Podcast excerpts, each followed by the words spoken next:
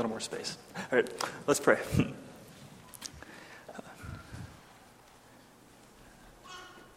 Father, I'm grateful for your word. It's a miracle uh, that we have it.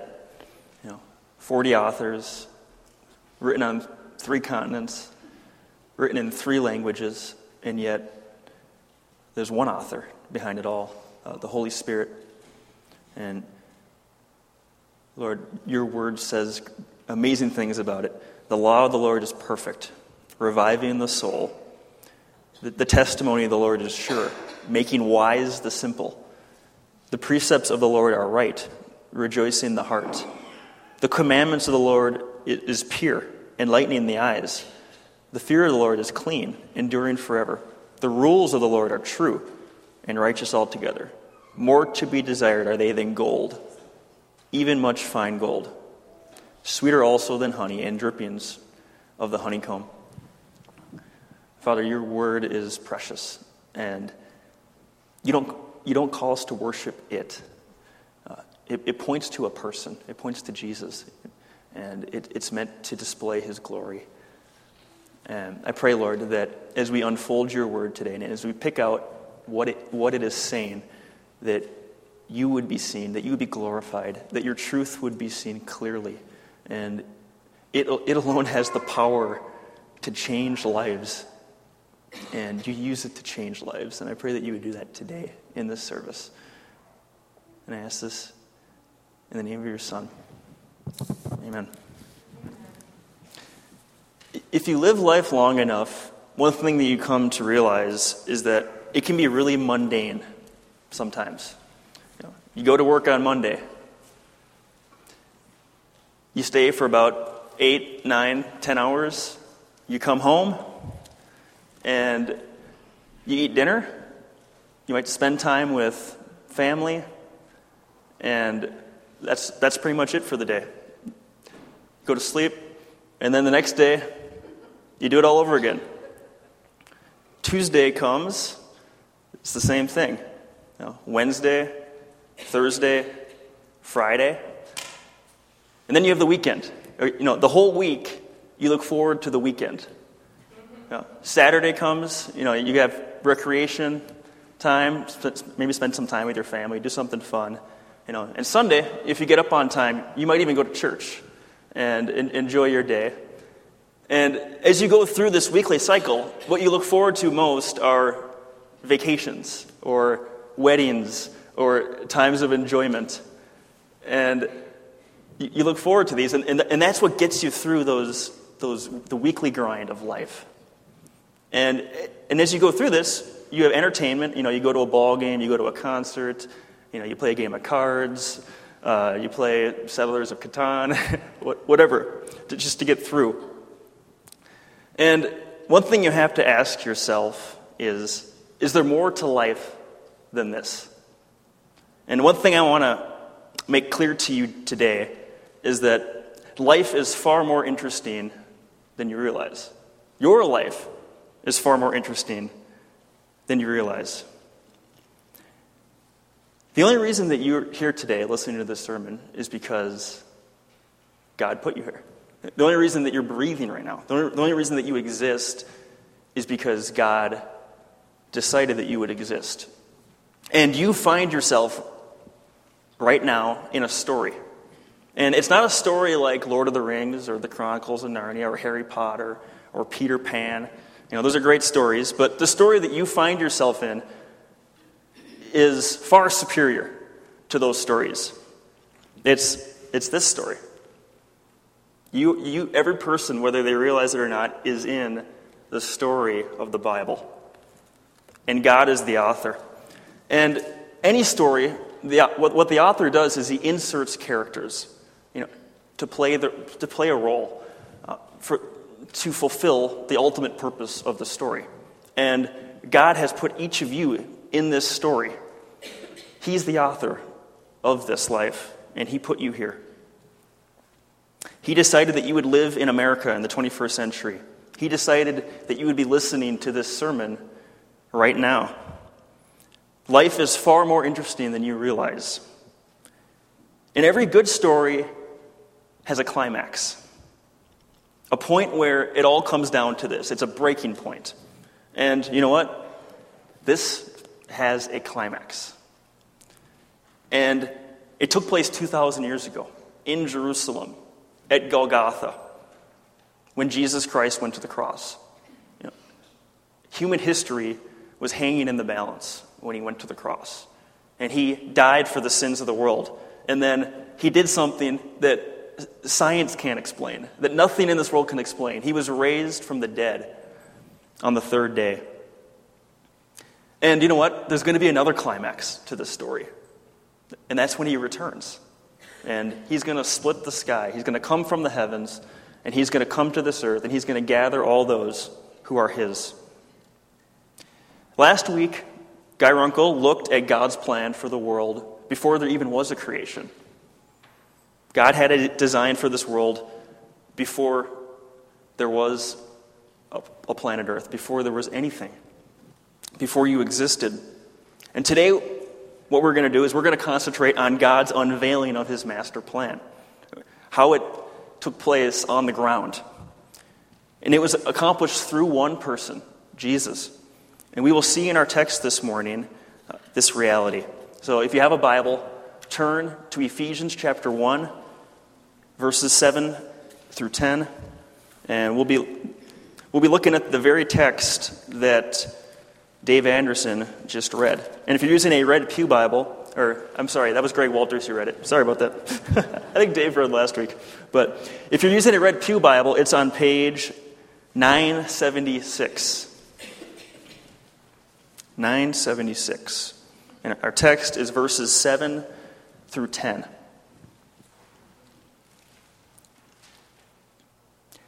Follow along with me as I read. In him we have redemption through his blood, the forgiveness of our trespasses, according to the riches of his grace, which he lavished upon us in all wisdom and insight, making known to us the mystery of his will, according to his purpose, which he set forth in Christ as a plan for the fullness of time, to unite all things in him, things in heaven and things on earth. God's master plan of redemption, accomplished through Christ, is the most essential truth in the world. God's master plan of redemption, accomplished through Christ, is the most essential truth in the world. Last week, Guy unfolded God's plan that you were chosen by Him. You know, if, if you are following God today, if you are following Christ, that means that you were chosen by God before the foundation of the world. This is not something that just happened randomly. This, there's, there's so much beyond this that you could ever understand. And what we saw in last week's text is that God planned to pour out his grace upon you. The way in which he poured out his grace upon you is the subject of this sermon. It came through Jesus. And if you look at the text in verse 6, it says, to the praise of his glorious grace, with which he blessed us in the beloved. So this means that you are blessed because of your association with Christ. And so, who is the beloved here in verse 6? You are blessed in the beloved. The beloved here is referring to Christ. And verse 7 tells us that you have redemption in him. Now, I know Dave's been talking a lot lately, Pastor Dave's been talking a lot about these prepositions. You know, these little words like in and with and through. I mean, they're, they're those tiny words that you just breeze right over you never, and you never pay attention to, but they're actually they're extremely important.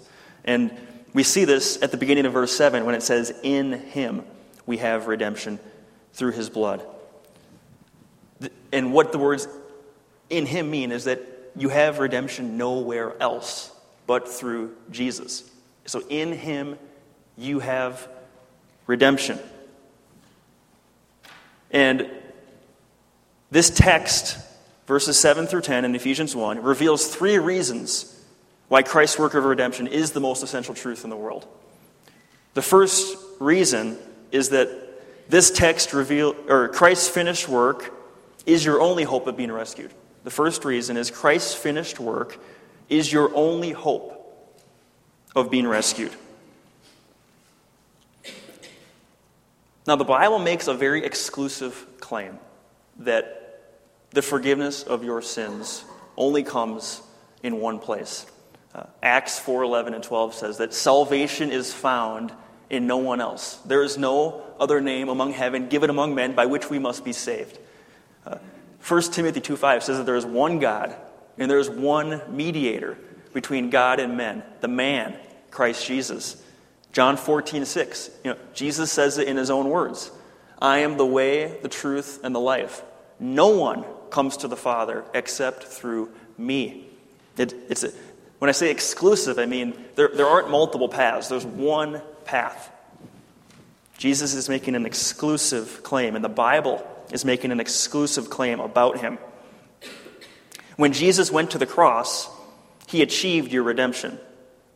And in verse 7, it says, In him we have redemption through his blood. And of course, this is referring to the, to the blood that he shed at the cross.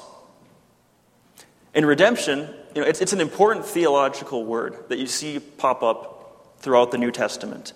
Uh, the dictionary defines it as deliverance or rescue from sin. It's used nine times in the New Testament, and in each circumstance, it refers to deliverance or rescue. And when we talk about the gospel, you know, we talk, we, it, the gospel means the good news. We talk about the good news. But there's only good news if there's first bad news. You know, and the bad news is, is that you are a sinner, both by nature and by choice. And one thing that, I, that I've enjoyed watching is uh, Kirk Cameron. You know, many of you remember him from his growing pains days. You know, he became a Christian after that time, and he and, a, and one of his friends, Ray Comfort, what they do is they go around and they go through the Ten Commandments. They, they go to different people and they talk about Jesus and they say, you know, have you disobeyed your parents? Have you lied? Have you stolen? Have you, have you looked at another person with lustful intent? You know, and without fail, every person, if they're honest, says, yeah, I have. And so what, what they say is, well, according to your own words, you're a liar, a thief, an adulteress, and an idolater. And you can, you could just go on and on and on, and it's overwhelming. And, you know, and if every one of us today here is honest, you know, you've cheated, you've lied, you've committed sexual sin, you've disobeyed your parents, you've worshiped other idols before God. So everyone in this room is guilty. And don't think of your sin as merely do, uh, rule breaking, rule keeping and rule breaking, because it, it's, it's so much more than that. It's, your sin is rebellion against a holy God. And all you have to do is look back to the Garden of Eden. Because God told Adam and Eve in the Garden of Eden, He said, You can eat of all of these trees, but there's one tree that you cannot eat from. And so what do they do? They eat from the tree. And you might say, well, okay, he took a bite out of an apple. I mean, is it really that big of a sin? Yes, it is, because he says, you know what? We don't want to do it your way. We want to do it our way. And that's essentially what sin is. You're taking things in your own hands and you're saying, I like my way better. I'm going to run the world the way that I want to run it. And if you look at the world around you, that's all we see. And I, I, one analogy that I've been thinking about lately is, you know, when a criminal runs from the law, and, you know, obviously the authorities are after him or after her, and, and they, they want to catch that person, you know. And w- what if this fugitive, this criminal who is running from the law, happens to do something nice? You know, let's say, let's say they walk a little old lady across the street, or let, let's say they, you know, pay for someone's bill, or, or you know, they, they might do something nice as they're running from the law. But the authorities, the police who are after that person, are they going to be, are they going to be impressed by that? Of course not. They're, they're going to arrest this person and they're going to bring him to jail and, there's, and there will be justice. And, and so, as you look over your life, if, if you're disobedient to God, that's, what he, that's what's going to happen to you you know, if you're not following God and you're doing good things, God's not impressed. Because what you are doing is you are in a state of rebellion against Him. So your sin is far worse than you realize. And you can only begin to obey God once, once you repent and turn from your sins. And he, give, and he gives you His Spirit and righteousness. You can actually do things that aren't selfish. Righteousness can flow out of you. So I hope that makes sense. You have a debt of sin that stands against you. And when you believe in Jesus, two things happen to you you are rescued, redeemed, and your sins are erased. And if you look at verse 7, in him we have redemption through his blood, the forgiveness of our trespasses. Okay? So when you, when you this what this redemption brings is for, is forgiveness of sins. You know, Psalm 103 verses 10 through 12 say, "He does not deal with us according to our sins, nor repay us according to our iniquities. For as high as the heavens are above the earth, so great is his steadfast love toward those who fear him. As far as the east is from the west, so far does he remove our transgressions from us. Okay, think about what this text is saying. You know, what Guy preached last week, what I'm preaching today, and what Pastor Dave is going to preach next week. God chose the redeemed before the foundation of the world. Christ secured your redemption 2,000 years ago in Jerusalem at, at Golgotha. And in your life, you believed.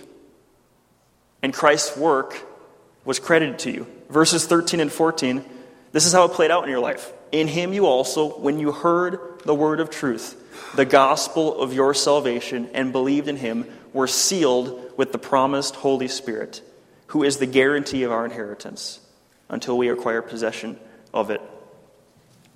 Okay. So this is the first reason. The first reason that Christ's work of redemption is the most essential truth is that he is your only hope of being rescued. The second reason the Christ's work of redemption is the most essential truth is that God poured out his grace upon you as, as he unveiled the mystery of his will. God poured out his grace upon you as he unveiled the mystery of his will. Look with me at verse the end of verse 7 through verse 8. According to the riches of his grace, which he lavished upon us in all wisdom and insight and then the first part of verse 9, making known to us the mystery of his will. So all of this happens because of God's grace towards you. And, and grace is one of those is one of those terms that we could kind of throw around loosely. You know, what does this actually mean? Uh, one of my professors said it very simply, and I think this is helpful. God's grace is when God gives you what you do not deserve. He gives you what you do not deserve. And, and His mercy is when He doesn't give you what you deserve. And when it says lavished, it says that he, he lavished his grace upon you. This is, means he, he's, not, he's not stingy as he's pouring this out on you. He wants to give it to you. And, he, and it's, it's poured out like a bucket of water over you. And for God to send Christ, this was not a last minute decision. Don't, don't, think of, don't think of this as a last minute decision. Don't, don't think of this as a plan B. This was plan A that, that God set up when He sent Christ. It was planned. And it was a mystery. You know, we all love mysteries. You know, this was a mystery for thousands of years. Making, and, and, it, and it says here, he was making known to us the mystery of his will. Now, this was a mystery to Old Testament believers. You know, they followed God just like we do. You know, and they're saved the same way we are by grace, through faith, in, in believing in the one true God. But they didn't know how it was, it was going to play out. They didn't know that a man by the name of Jesus, God in the flesh, was going to come to the earth and hang on a cross and pay for the sins of the world. They didn't know that. But people nowadays do because we can look back and say, okay, this is how it happened. And when I was uh, 13 years old, my favorite show on TV was Unsolved Mysteries. You remember that show? And the two things that made the show were Robert Stack. He was kind of a creepy figure. He played the role really well. And secondly, it was the, you know the music was really good too. I like I liked that. But what I would do is I would ride my bike up to my friend Kevin's house, and we would watch we would watch it at his house. And what they would do is they would present stories of mysteries that have happened. And they, they would, at the beginning, they would present every story as if it was not solved. But then sometimes at the end of the story, what they would do is they would say, Update, it's been solved. And they, and they would show how it's been solved. But sometimes the mysteries were never solved. And when it comes to the redemption of Christ, this was a mystery that was unknown. But you know what? It's not unknown anymore. It's been revealed. God's plan of redemption, a mystery that was hidden to Old Testament people, has now been revealed. So we have no excuse. We, we know how it played out. We don't, have to, we don't have to look ahead, we can look back. And we are fascinated with mysteries. What, what happened to the, to, to the planes in the Bermuda Triangle? You know, what happened more recently to the Malaysia flight? Who killed John Kennedy? You know, Roswell, New Mexico. I mean, the list goes on and on and on, and conspiracy theorists make a living off of it. And we don't, we don't know a lot of stuff. But what we do know is the, what God's plan of redemption was, and it was accomplished through Jesus Christ at the cross 2,000 years ago. So God's plan of redemption is not a mystery, even though there are mysteries out there. Okay? And one thing I want to point out is in the Old Testament, Old Testament believers would read a passage like Isaiah 53. You know, he was wounded for our transgressions, he was crushed for our iniquities. Upon him was the chastisement that brought us peace, and with his stripes we are healed. All we like sheep have gone astray. We have turned everyone to his own way and the Lord has laid on him the iniquity of us all. who does this describe? Jesus. Do you know when this was written? 700, 700 years before Jesus came to the earth. You know, in its vivid details. You know, an Old Testament believer is going to read this and they're going to, they're to be a little, they're going to be like, okay, well, good. but now we look back and say, wow, this is prophecy that's been fulfilled. It, uh, a mystery that's been revealed through Christ.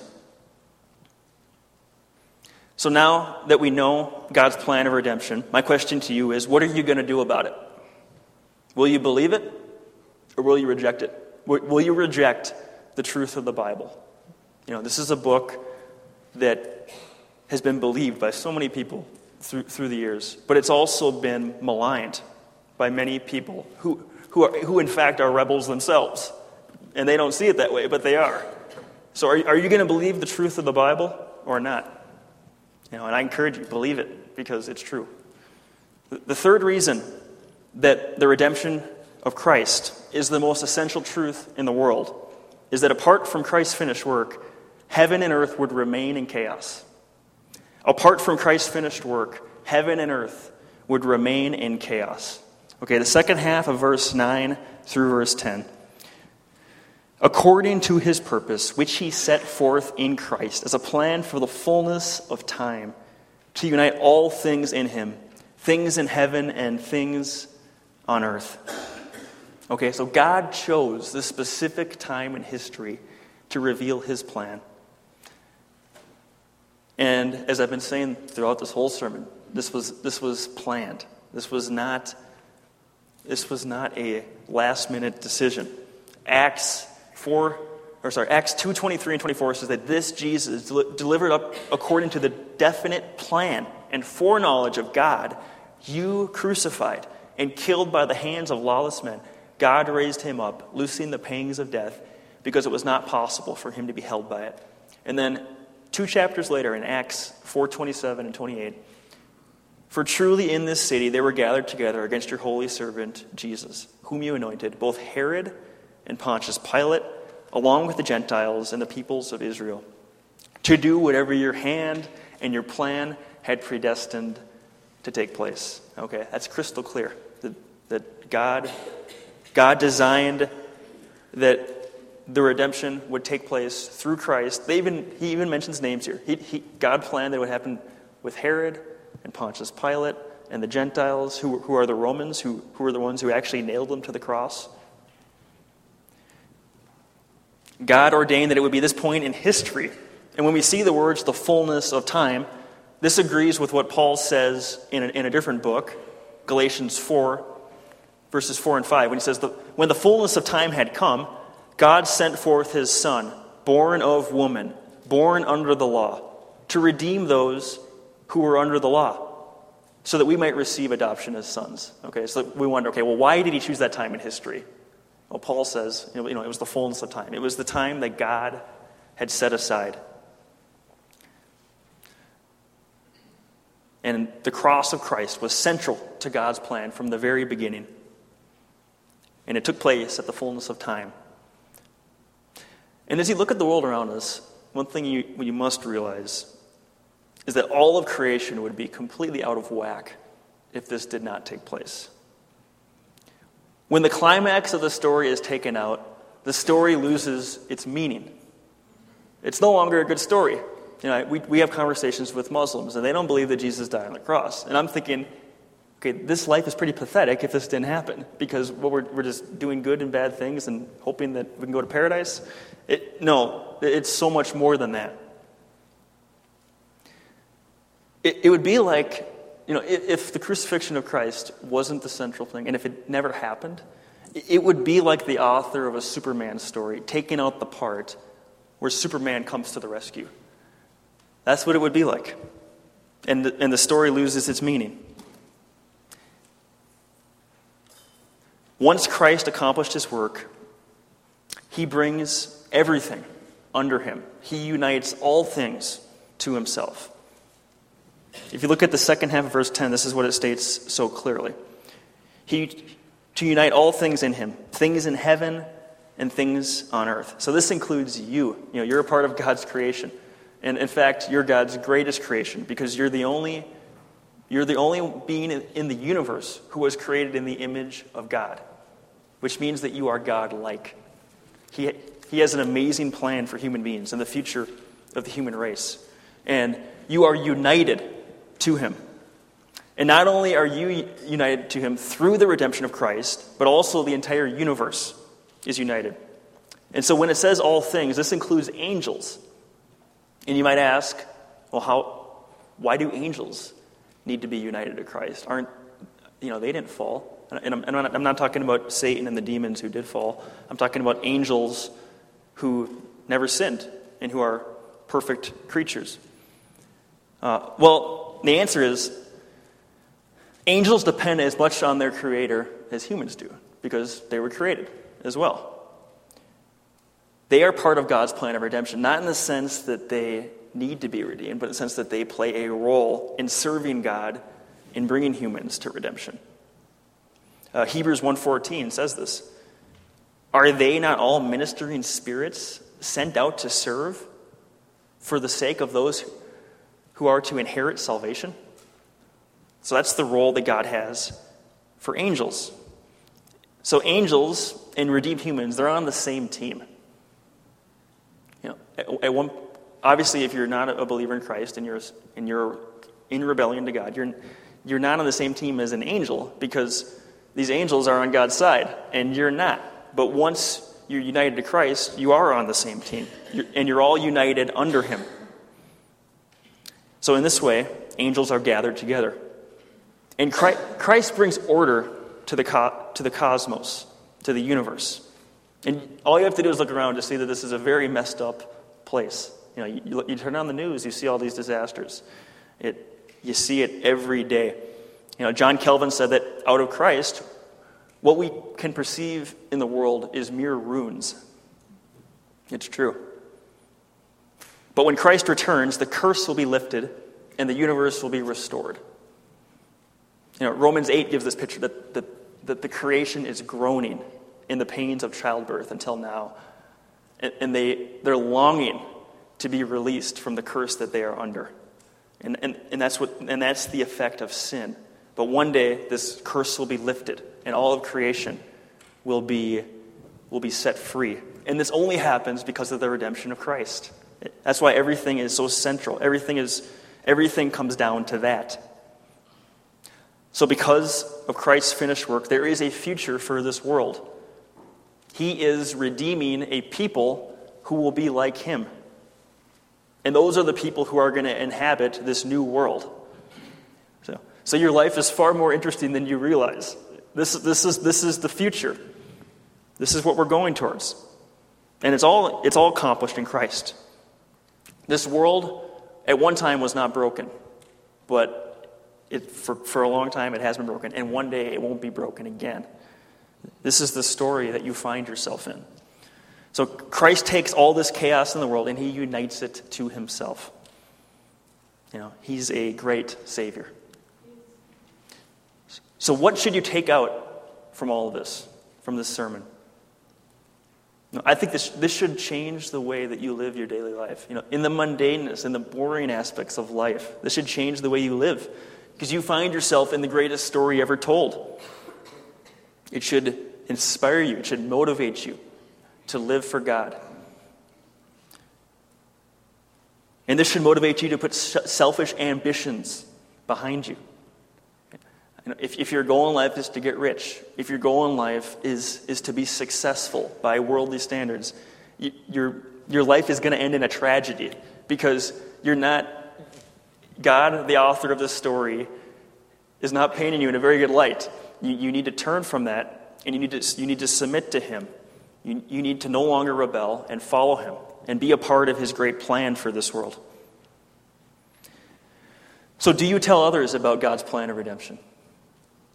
Do you tell others who are in the midst of this bad news? Do you tell them about the good news of what Jesus did? Are your priorities in the right place? Examine your life, look over it. And secondly, for you to be a part of this plan of redemption that God has and, and sharing it to people, you must first be rescued yourself. So if you're here today and you have never trusted in Christ for the forgiveness of your sins, I, my prayer is that you would believe in Him today is that you would follow him. And that, as this, as this text says, that you would experience the forgiveness of your trespasses. And that his righteousness would be credited to you. And that you would be his. Turn from it. And, and you can do it right now. Just believe in him. And after the service, we'll have an elder up here who you can talk to. Take advantage of that. God's master plan of redemption through Christ is the most essential truth in the world. Christ's finished work is your only hope of being rescued. God poured out his grace upon you as, as he unveiled the mystery of his will. And apart from Christ's finished work, heaven and earth would remain in chaos. But the good news is, because of his finished work, it won't remain in chaos. So be united to the only Redeemer of this world. Let's pray. Father in heaven, Indeed, our, our lives are far more interesting than we realize. And Lord, it's, it's a tragedy that most people can go through life without this realization. Most people can go through life, you know, and, and not even think about spiritual things, not even think about what's going to happen to them when this is all over, because it, it will be over one day. And Lord, the, the wisest thing we can do is to trust you and to trust your word and to listen to you and to believe that you have a plan for us as, as it's laid out so clearly in Scripture. So help us to be wise people. You know, the, the passage that I read at the beginning, that your word makes wise the simple. And I pray that we live lives, Lord, that, that plan for eternity and, and that we would help others plan for eternity. You know, that's our purpose here. Uh, and, and Lord, I pray that, you know, the preaching of your word that, that you would cause it to, to change people's hearts towards you. We ask this in the name of your Son, in whom is our hope. Amen. Okay.